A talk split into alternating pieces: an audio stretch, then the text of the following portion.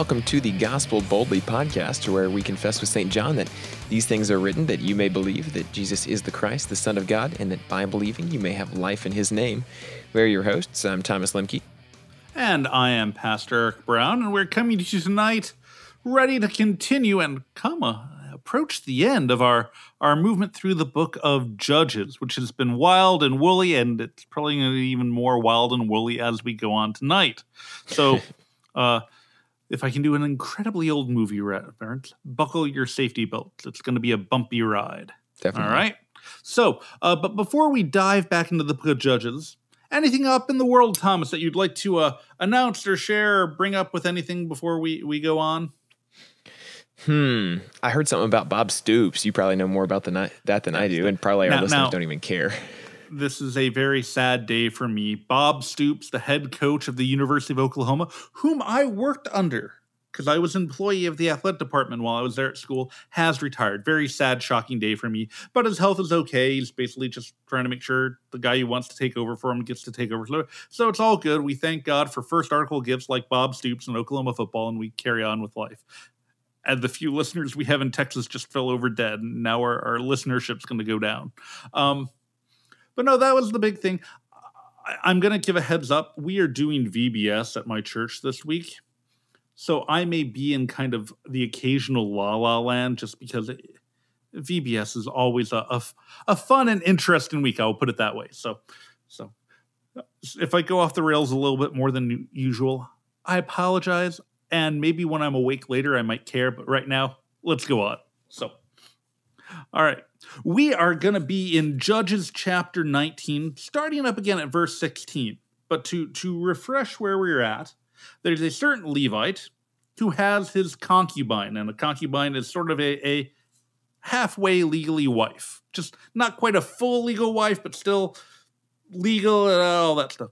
A- and he is leaving the home. She'd been unfaithful. He comes back to rescue her. He's a good, good guy by all accounts, and they're traveling.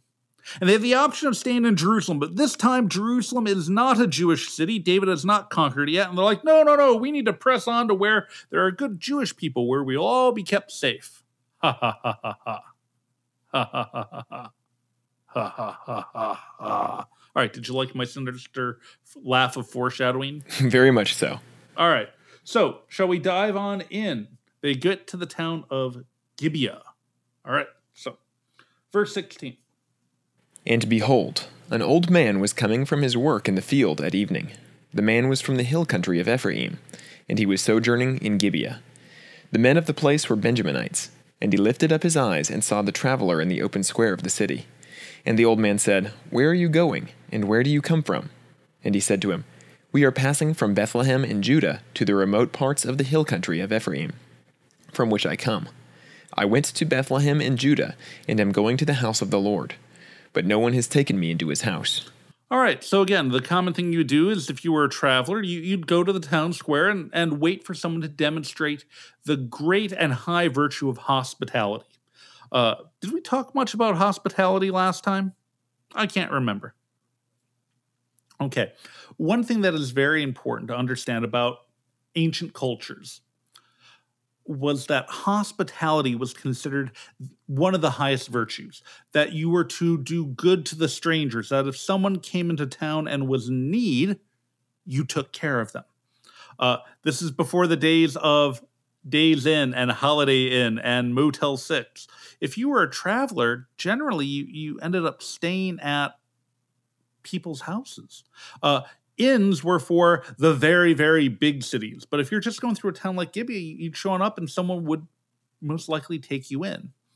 So the guy's saying, I'm on my way. I, I'm going to go back up to Ephraim. I want to go to Shiloh, to the house of the Lord, where the tabernacle is and worship. Because I mean, hey, my, my, my, my, my concubine and I had a falling out, and, and she's been restored to me. This is something worthy of worship. We should go and thank the Lord. All right. Yeah, this is a good thing I- need a place to stay. I'm outdoors. All right.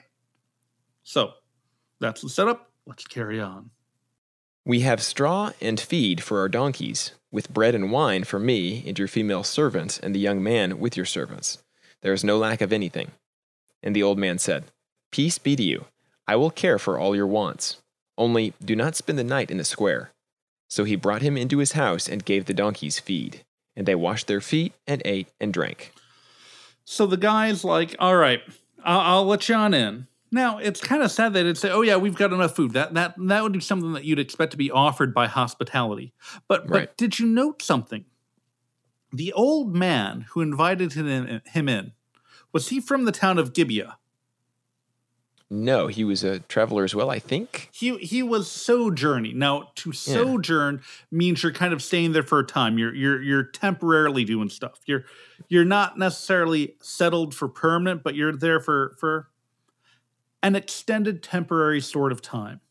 So he has his own place, he has his own stuff going on, but he's not a local. He's not he's not from there. He, he's hmm. from Ephraim, like the the Levite is. All right, okay, fine. So it wasn't one of the locals that took him in. It was sort of a, a new guy in town who took the uh, the traveler in. All right. Right? Now, now, what does that say about the town when when the good old solid folks of the town don't want to do anything and they just kind of let it be and let the the new guy, the traveler, the sojourner who probably isn't as well established take on the burden of taking care of folks. Doesn't really speak well to your municipality, does it?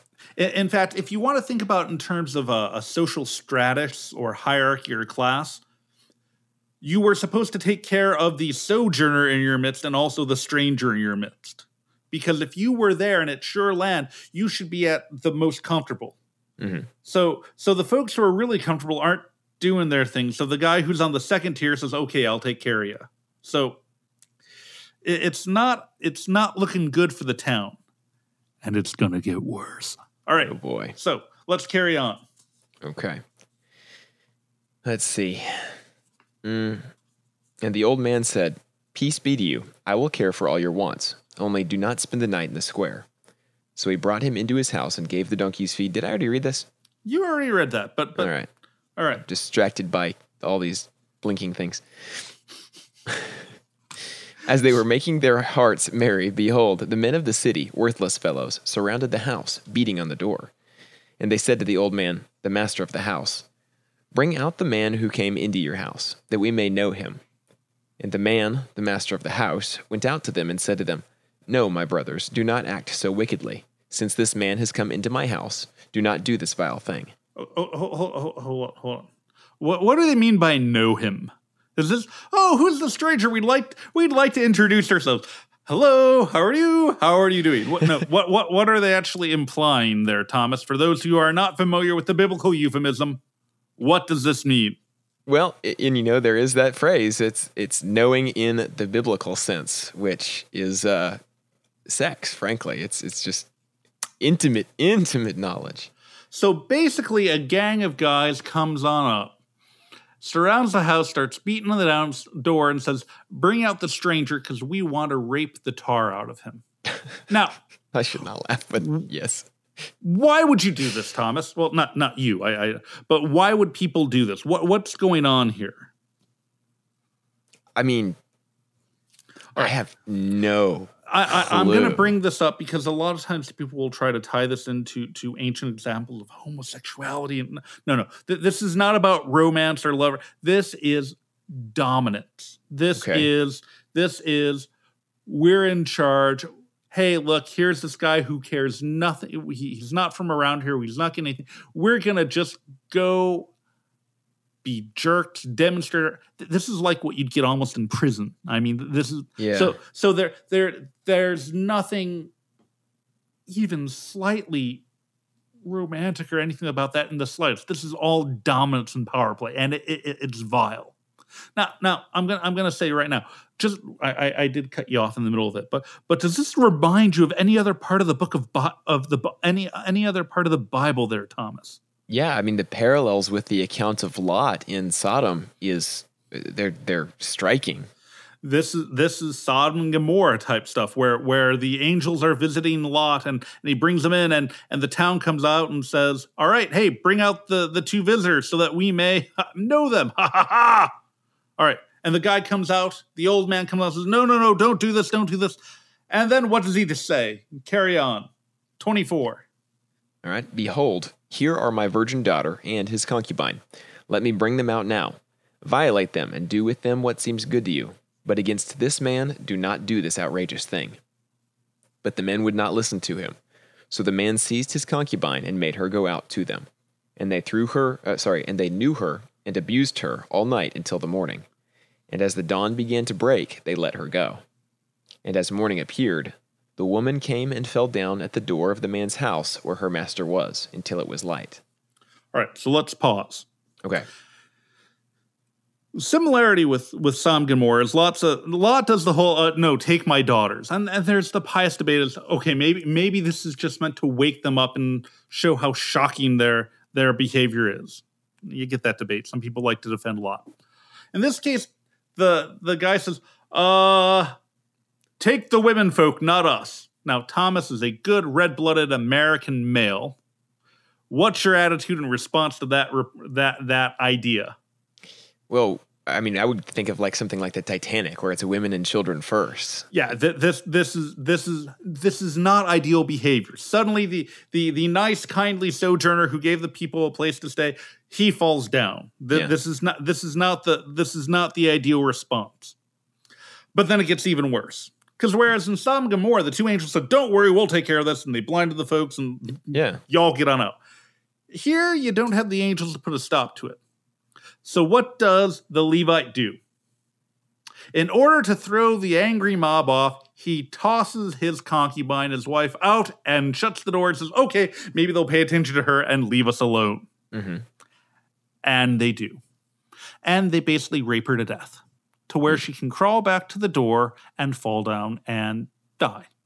Hmm. This is the word of the Lord. Thanks be to God. I don't know. This is not yeah. one of the normal ones that we. But I mean, do you, do you see how this is just? This is horrific. This Mhm. is. Think of the bad neighborhoods we have in the United States, and they aren't generally this bad. I mean, you, you don't have gang rapes out in public on, on the public square. It, it- this is messed up. All right. Mm-hmm, Mm hmm. Ah. All right. Okay, here we go. Let's carry on. And her master rose up in the morning, and when he opened the doors of the house and went out to go on his way, behold, there was his concubine lying at the door of the house, with her hands on the threshold. He said to her, Get up, let us be going. But there was no answer. Then he put her on the donkey, and the man rose up and went away to his home. And when he entered his house, he took a knife, and taking hold of his concubine, he divided her, limb by limb, into twelve pieces, and sent her throughout all the territory of Israel. And all who saw it said, Such a thing has never happened or been seen from the day that the people of Israel came out of the land of Egypt until this day. Consider it, take counsel, and speak. Now, what's going on here? What's a Levite's job? He assists the priest with sacrifice. Mhm. So he's just, he is cold and callous and come on, we gotta go, let's get out of here. Oh, she's dead. Well, you know what I'm gonna do? There should be vengeance for this. So what do you do if you need people to to get vengeance? You, you let them know what's going on. But how does he do so? He cuts up the body and do, do you see why this is generally not a normal Sunday school lesson? Yeah. I, I think, oh, this this this is probably not going to show up in any VBS in my lifetime. I'm I'm just hazarding. This is horrific, and and and th- this is just showing how far and lawless and wicked and full of just wretchedness that the conditions had gotten. When people ignore the Lord and what He commands, things go sideways fast. hmm And speaking of going fast, the segment has gone fast and we're time for our break. So we will break now and come back after the break to the backwards life.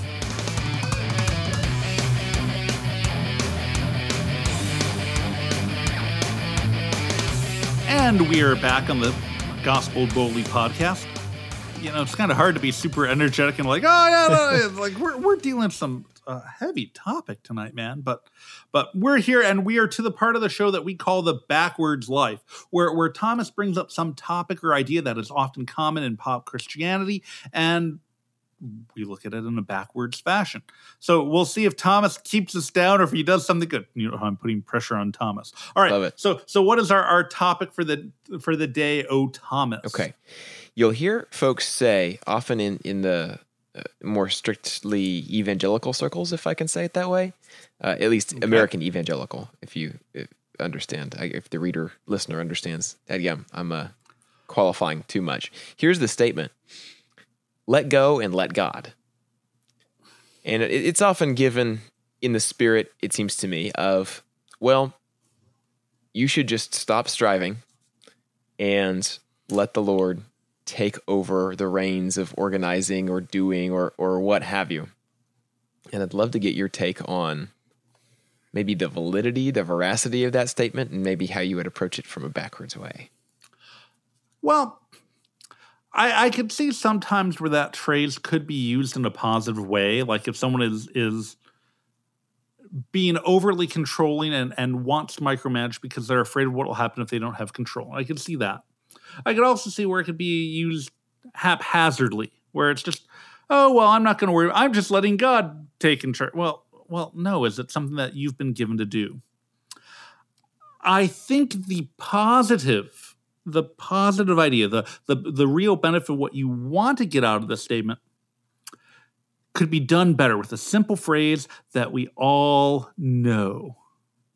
Thomas, what is the third petition of the Lord's Prayer? Thy will be done. Now, the positive, the, the good idea of, of let go and let God is again, we are ought to let God be God. There, there are things where, where he accomplishes his will. That sin is often about trying to be a control freak. Almost all sin is, deals with with ideas of control. In fact, I'm, I'm going to tie it.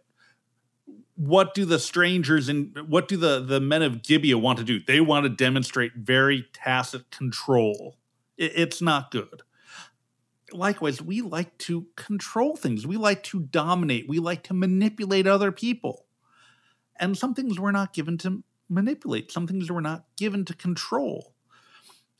And so I think more than just saying let go and let God, because that, that can be just all too offhanded, we pray thy will be done.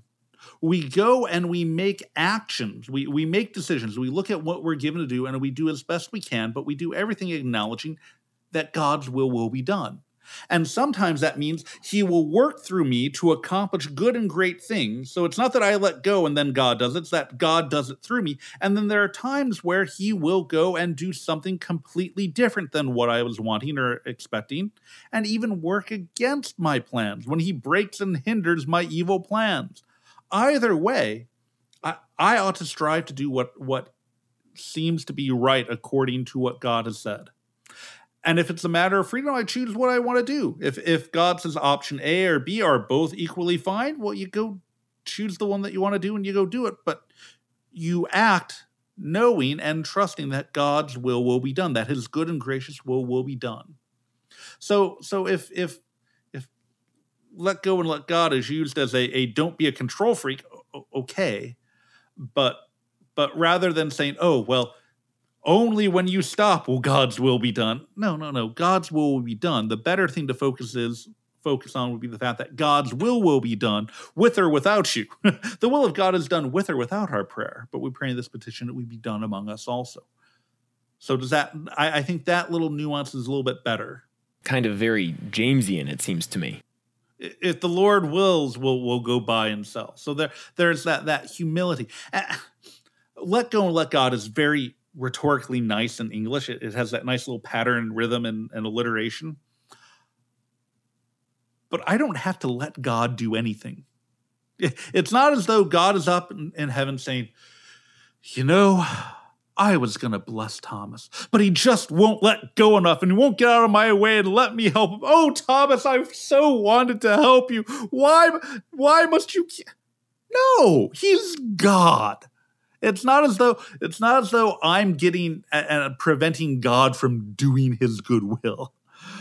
What I need to remember is that I need to receive from God the good things he gives me and live out the tasks he has given me, which are good things that he has given me.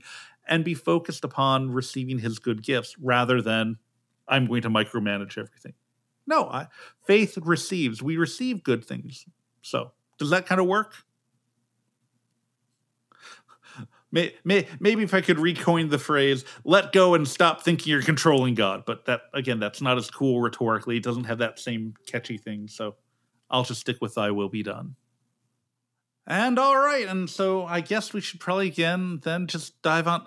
Okay, Thomas, I, I have a confession. While while while we're we're in our break, I, I, I was talking to one of our listeners. She's like, "Oh yeah, my my nine year old loves listening to your show, and they go to listen to the seven year old." Like, oh great, let's go get to chapter twenty where they've cut up the dead gal who was.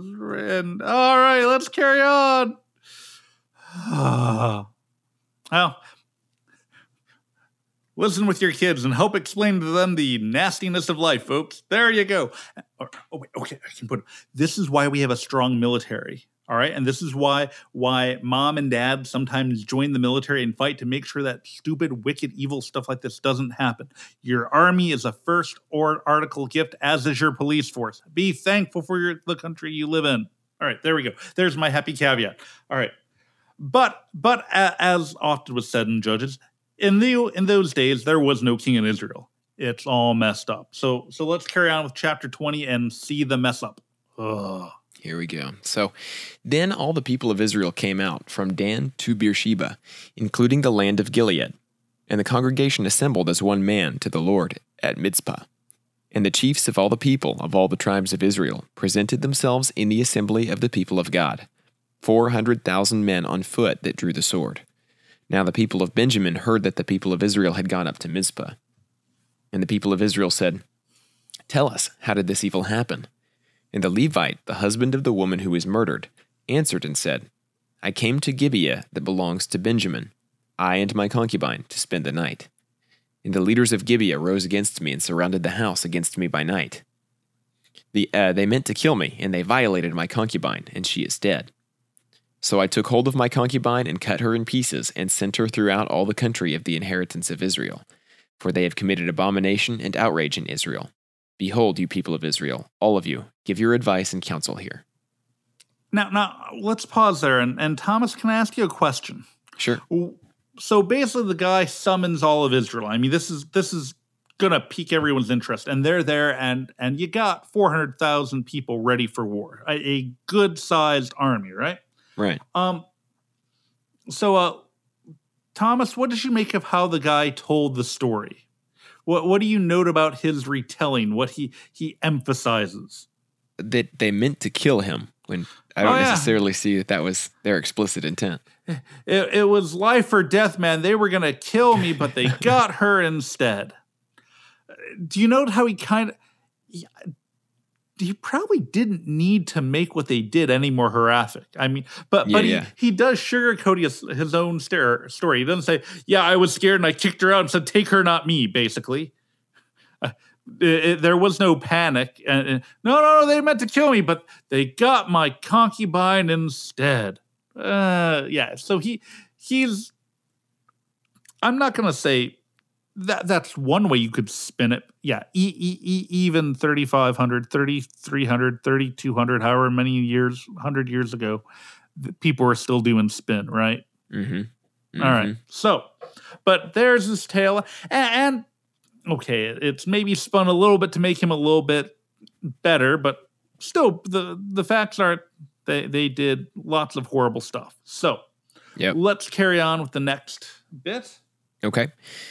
Let's see. And all the people arose as one man, saying, None of us will go to his tent, and none of us will return to his house.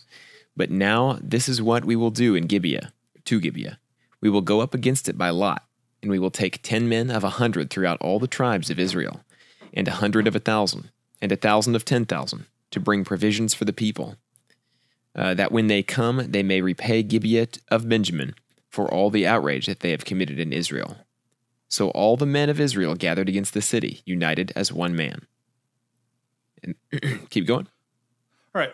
So what you have here is basically they're like, okay, yeah, we're going to do vengeance. We're not going to take all 400,000 of us because that would just be overkill but we're gonna we're gonna draw by lot and figure out which of, who of us are gonna go on up and we'll go take care of Gibeah all right we'll we'll go put the Benjamites in their place so basically war's gonna come up. It's gonna be Israelite versus Israelite. Things are going south. This is civil war.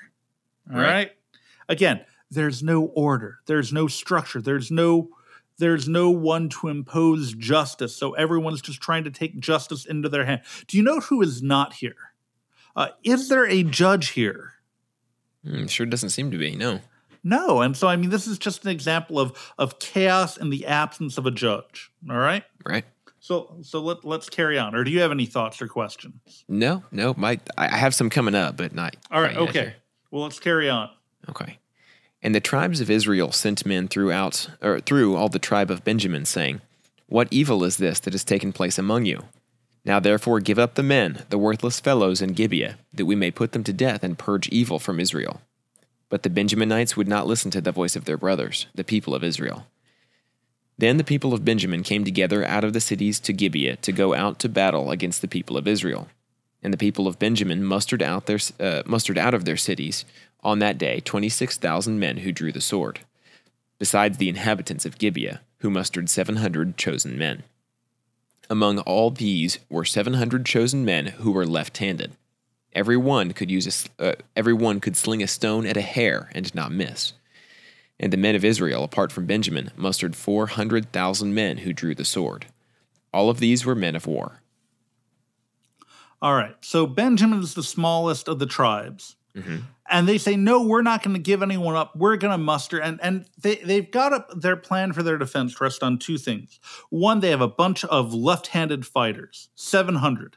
Now, Thomas, as we all know from the Old Testament, that everyone who's left handed is evil and cursed by God, correct?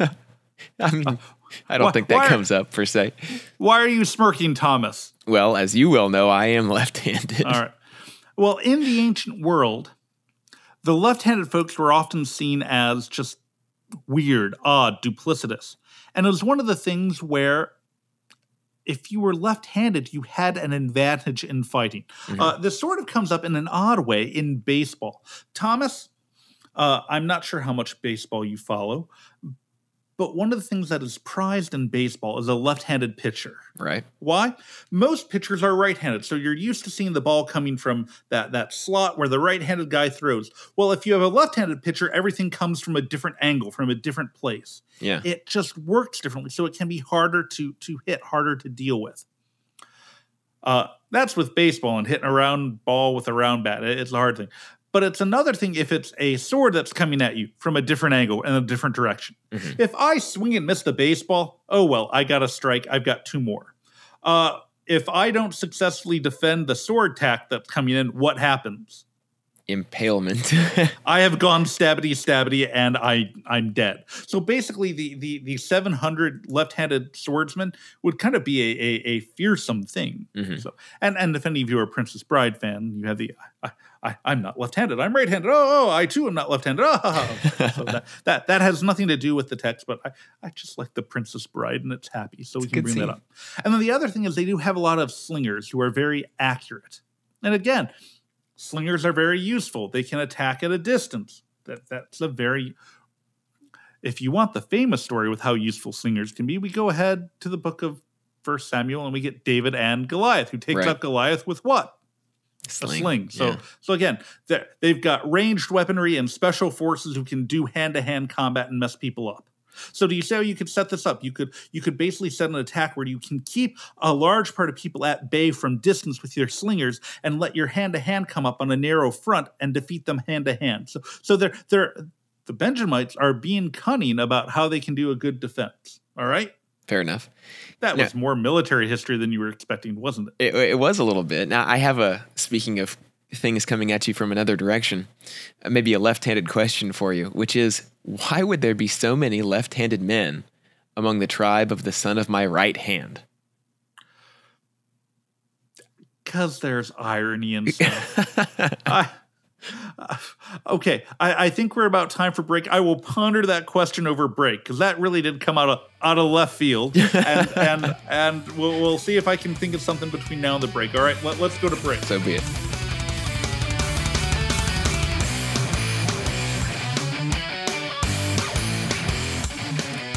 And we're back on the Gospeled Boldly podcast, where Thomas, I got nothing for your left-handed question. I have no idea other than maybe it's a weird quirk. Maybe the name should have been just Son of Sorrow, Benoni of my sorrow. But no, I have no idea why there are so many left-handed Benjamites. They're small, they're odd. He's the youngest son. They're just like all left-handed people, weird. Does that suffice for you? Is that is that good? Yeah, that's acceptable. All right. Okay. So anyway, you, we've got we've got Benjamin, the smallest tribe, coming out to defend a bunch of worthless villains fighting against all of Israel at the same time. All right? Mm-hmm. So let, let's carry on. Okay. Let's see here. The people of Israel arose and went up to Bethel and inquired of God, Who shall go up first for us to fight against the people of Benjamin? And the Lord said, Judah shall go up first. Then the people of Israel rose in the morning and encamped against Gibeah. And the men of Israel went out to fight against Benjamin, and the men of Israel drew up the battle line against them at Gibeah. The people of Benjamin came out of Gibeah and destroyed on that day twenty two thousand men of the Israelites. But the people, the men of Israel, took courage, and again formed the battle line in the same place where they had formed it on the first day. And the people of Israel went up and wept before the Lord until the evening. And they inquired of the Lord, Shall we again draw near to fight against our brothers, the people of Benjamin? And the Lord said, Go up against them. All right, so it's the first day. Shall we go up and fight them? And sure, send send Judah. That, that's and it's bloody, and and the Benjamites take out a bunch of of the folks from Judah. Now, does this remind you of anything, or, or does this come up for us? Uh, going forward in history a bit, are there any famous people from the tribe of Benjamin and any famous people from the tribe of Judah that end up having some disagreements? Hmm. Hey, Thomas, Well, I mean- what tribe is Saul from? That's where I was, yeah, thinking. So Saul was Benjaminite, Hey, what Guy. tribe is David from? uh, Judah. Right. So, yeah. Although, interestingly enough, when everything falls apart, Yep. what are the two tribes that stay with the house of David? Uh, Judah and, sorry, Judah is the house Yeah. of David. Well, I, Yeah. Technically, so yeah, Judah, Judah and, and- Benjamin. And Benjamin. Yeah. So, so basically, the two that are have a long history of fighting out end up being the two that stick together with the house of David. So, But so you it- do it- have, I mean, on the converse side, you do have Judah sticking up for, in the in the first party sense, uh, sticking up for Benjamin with Joseph. So, Right. I mean, there's there's that too. there, there's long history. Very All right. much. So, but but Judah goes up and they get stomped. I mean, it, it's we go forward and oh yeah, the Benjamites were waiting for us. So we line up again. All right, this is kind of bad. Do we go again, God? And God says, "Go ahead and go again." hmm So carry on. So the people of Israel came near against the people of Benjamin the second day, and Benjamin went against them. Uh, we already did this, didn't we? No, no, no. All right. Okay. Okay. All right. So much redundancy. Uh, uh, and Benjamin went against them out of Gibeah the second day and destroyed 18,000 men of the people of Israel. All these were men who drew the sword. Then all the people of Israel, the whole army, went up and came to Bethel and wept. They sat there before the Lord and fasted that day until evening, and offered, bur- offered burnt offerings and peace offerings before the Lord. And the people of Israel inquired of the Lord, for the ark of the covenant of God was there in those days. And Phinehas the son of Eleazar, the son of Aaron, ministered before it those in those days, saying, Shall we go out once more to battle against our brothers, the people of Benjamin, or shall we cease? And the Lord said, Go up, for tomorrow I will give them into your hand.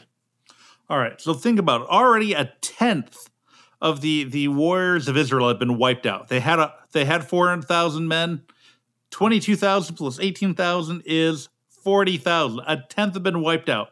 If you get decimated, if you lose a tenth of your strength, you get a little nervous, especially when they're smaller than you. and You should just roll up on them. So finally, all right. On the third day, going out. Ah, ah, all right. Okay. Carry on. Okay. So Israel sent uh, set men in ambush around Gibeah, And the people of Israel went up against the people of Benjamin on the third day, and set themselves in array against Gibeah, as at other times. And the people of Benjamin went out against the people, and were drawn away from the city. And as at other times, they began to strike and kill some of the people in the highways, one of which goes up to Bethel, and the other to Gibeah. And in the open country, about thirty men of Israel. And the people of Benjamin said, They are routed before us, as at the first. And the people of Israel said, Let us flee and draw them away from the city to the highways. And all the men of Israel rose up out of their place and set themselves in array at Baal Tamar. And the uh, men of Israel who were in ambush uh, rushed out of their place from Merah Geba. And there came against Gibeah ten thousand chosen men out of all Israel. And the battle was hard. But the Benjaminites did not know that disaster was close upon them. And the Lord defeated Benjamin before Israel.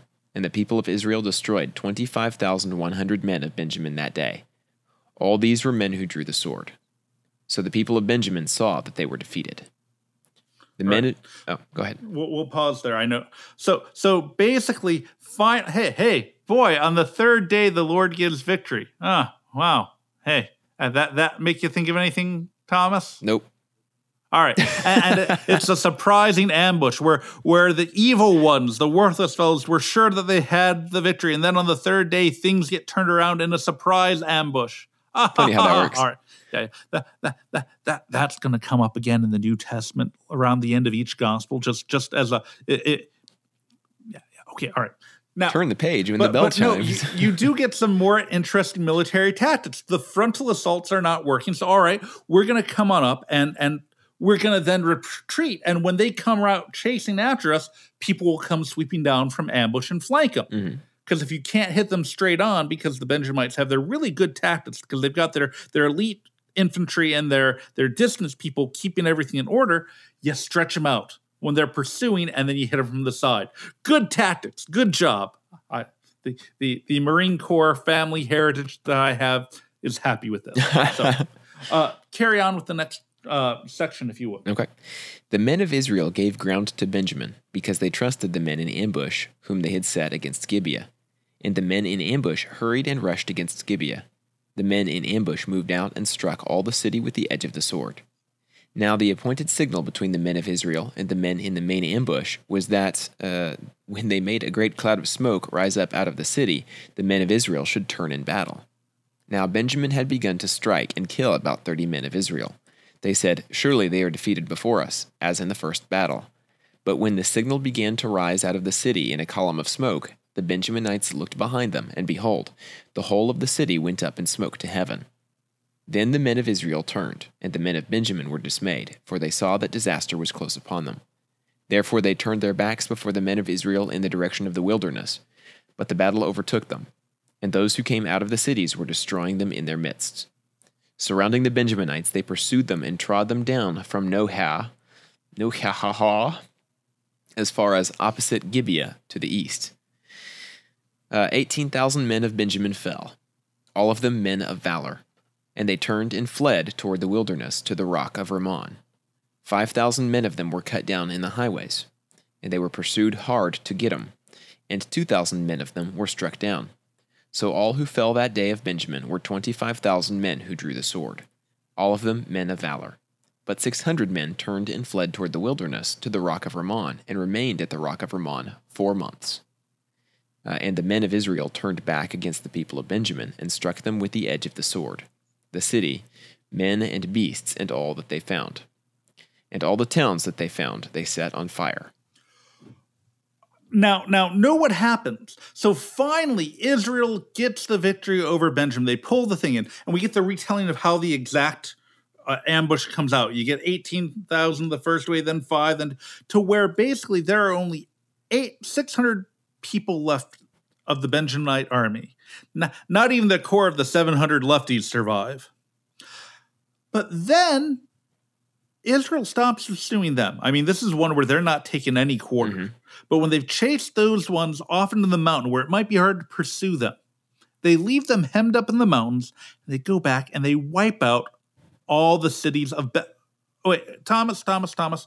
If they start wiping out all the cities of Benjamin, is there really going to be much of a tribe of Benjamin left? No, I mean, you're not even going to have like oxen of Benjamin or anything anymore. It's just So so suddenly th- this is going overboard. This is this is beyond the pale. This this is not punishment fitting the crime. This is this has suddenly become a a wild fest of blood and violence. Excessive force. hey, what what what caused this whole thing in the first place? Uh, wild vi- There's no order. Even even when they do try to follow the word of the Lord, they go overboard. So I mean, this do you say this is just th- this is this is bloody and horrific, mm-hmm. right?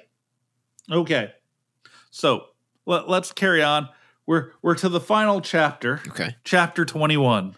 All right. All right, let's go.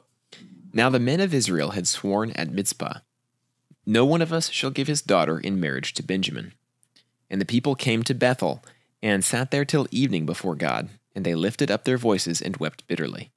And they said, O Lord, the God of Israel, why has this happened in Israel that today there should be no uh, that there should be a tribe lacking in Israel?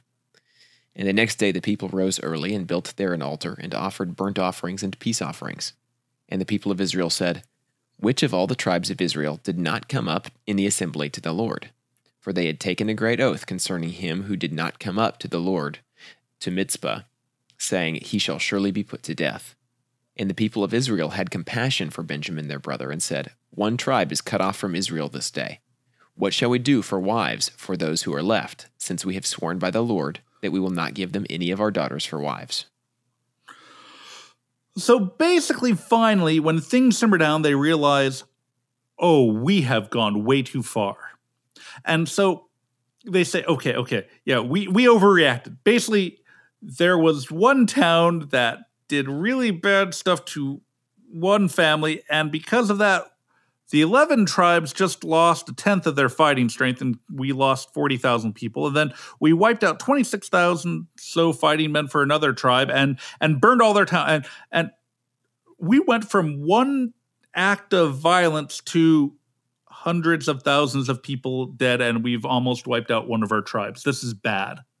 And moreover, we had made the vow that we're not going to let them marry. Now, now keep in mind how much of, of judges has been the the yeah we should intermarry amongst the tribes. Find a good daughter from the we've cut them off. So basically if we're not going to let them marry with us we're consigning them to paganism. True. good night. What have we done? All right. Thomas i know we're coming up on the end. Do you mind if we go a little long and finish the uh the, the we'll go long and finish the we're on a very extended episode full of violence because just as the children of Israel didn't know when to stop, we don't know when to stop either. We're gonna finish this book like they finished off the tribe of Benjamin. I, I've got my I've got oh I've got my right arm out in a strong pose right now because I'm not one of those left-handed Benjamites. Arr, arr. All right, all right, carry on. Ever so subtly switching the microphone from my left hand into my right. I'll just move this over here. All right, carry Didn't on. see a thing. And they said, What one is there of the tribes of Israel that did not come up to the Lord to Mizpah? And behold, no one had come up uh, to the camp from uh, Jabesh Gilead to the assembly. For when the people were mustered, behold, not one of the inhabitants of Jabesh Gilead was there. So the congregation sent twelve thousand of their bravest men there and commanded them, Go and strike the inhabitants of Jabesh Gilead with the edge of the sword, also the women and the little ones. This is what you shall do. Every male and every woman who is lain with a male you shall devote to destruction. And they found among the inhabitants of Jabesh Gilead four hundred young virgins who had not known a man by lying with him. And they brought them to the camp at Shiloh, which is in the land of Canaan. Then the whole congregation sent word to the people of Benjamin who were at the rock of Ramon and uh, proclaimed peace to them. And Benjamin returned at that time. And they gave them the women whom they had saved alive of the women of Jabesh Gilead. But they were not enough for them, and the people had compassion on Benjamin because the Lord had made a breach in the tribes of Israel. All right, here's our first solution. All right, we'll find which one of our tribes didn't come and make the vow. All right. Oh, oh, who didn't come? All right. Okay, here's what we'll do. We'll kill them all off except for the unwed women. Kids, male kids, just wipe them out. Too, too young to marry, uh, kill them too. All the old folks, just kill them all. Kill them all. Kill them all. All right. Yeah, yeah. And, and, and then we'll ha- okay we'll we'll have some gals who are ready to marry. Hey, there were 400 gals who are ready to marry. Great job, we got brides for 400 of the 600. Oh, good night. We're still short 200. Oops. Uh, what are we gonna do now? Because uh, we we just killed off the the people who didn't show up. Uh, do you notice how violent they are? Yeah. Th- this is not a well reasonable peaceable solution. This is just messed up. All right. All right. So so now we better have compassion because we're, st- we're still 200 short. And of course we can't give any of our daughters because we made a vow. So let i'm not going to break my vow. So i'm going to go kill off a eliminate exterminate a town. Okay. But all right. Oh good night. we're still 200 short. What are we going to do thomas? Read on. Then the whole congregation sent word to the people of Benjamin, who were. Eh, I feel like I read that already. I'm doing that a lot today. yeah yeah you did that one We're- on to Verse the 16. It's a little repetitive. 16. All right. Then the elders of the congregation said, What shall we do for wives for those who are left, since the women are destroyed out of Benjamin? And they said, There must be an inheritance for the survivors of Benjamin, that a tribe not be blotted out from Israel. Yet we cannot give them wives from our daughters.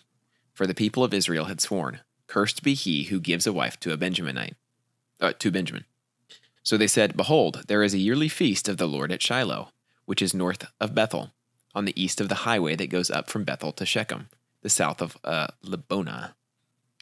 And they commanded the people of Benjamin, saying, Go and lie in ambush in the vineyards, and watch. If the daughters of Shiloh come out to dance in the dances, then come out of the vineyards, and snatch each man his wife from the daughters of Shiloh, and go to the land of Benjamin.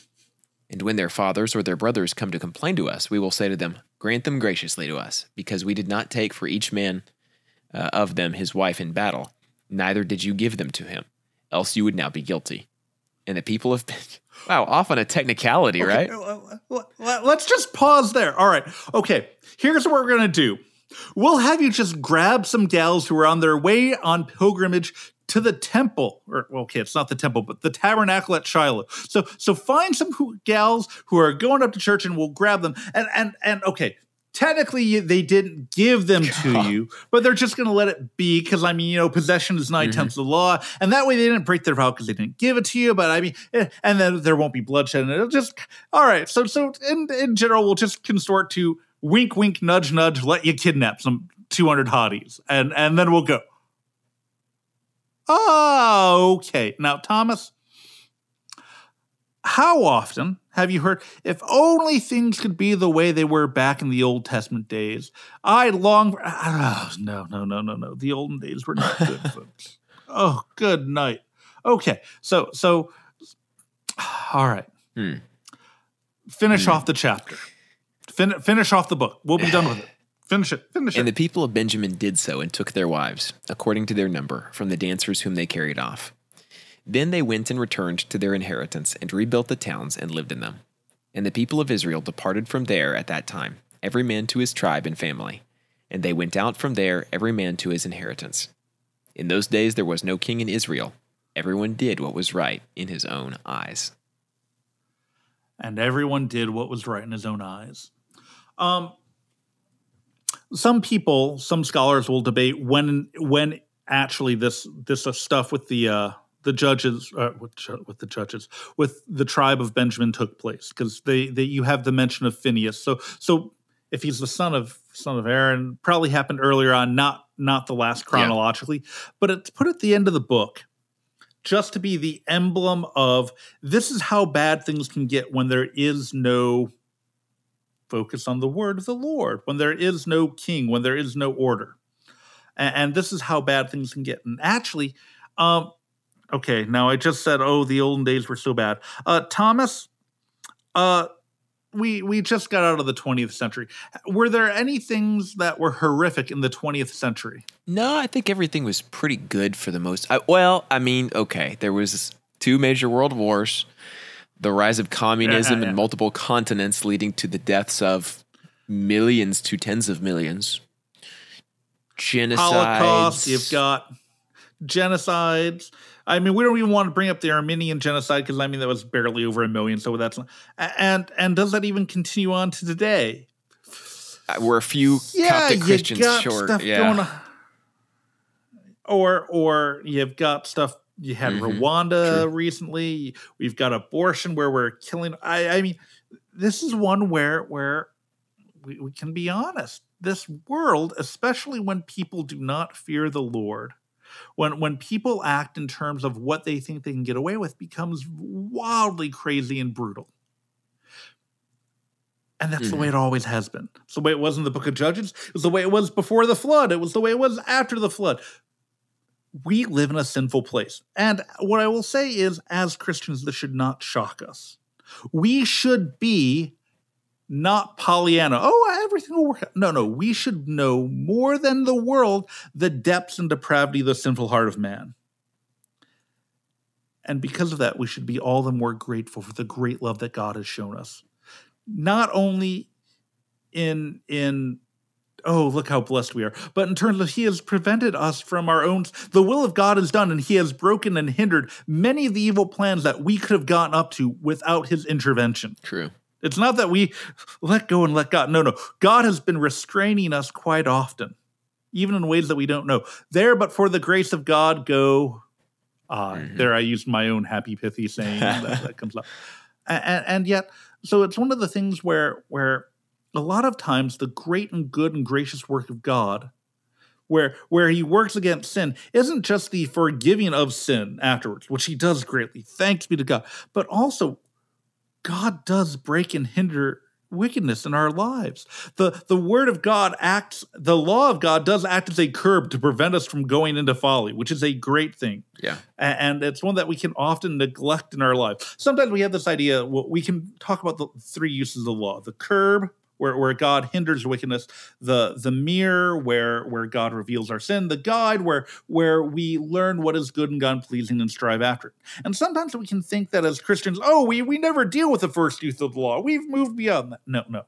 Thomas, have there been times where the word of God has prevented you from doing something that would have been otherwise stupid and catastrophically bad? Oh, certainly. Yeah. You read the book of Judges, and you realize there are times that God uses the law as a clue by four to stop you from doing something stupid. That is a great and wonderful gift, folks. All right? Mm-hmm. So, and of course, we see these things and we say, man,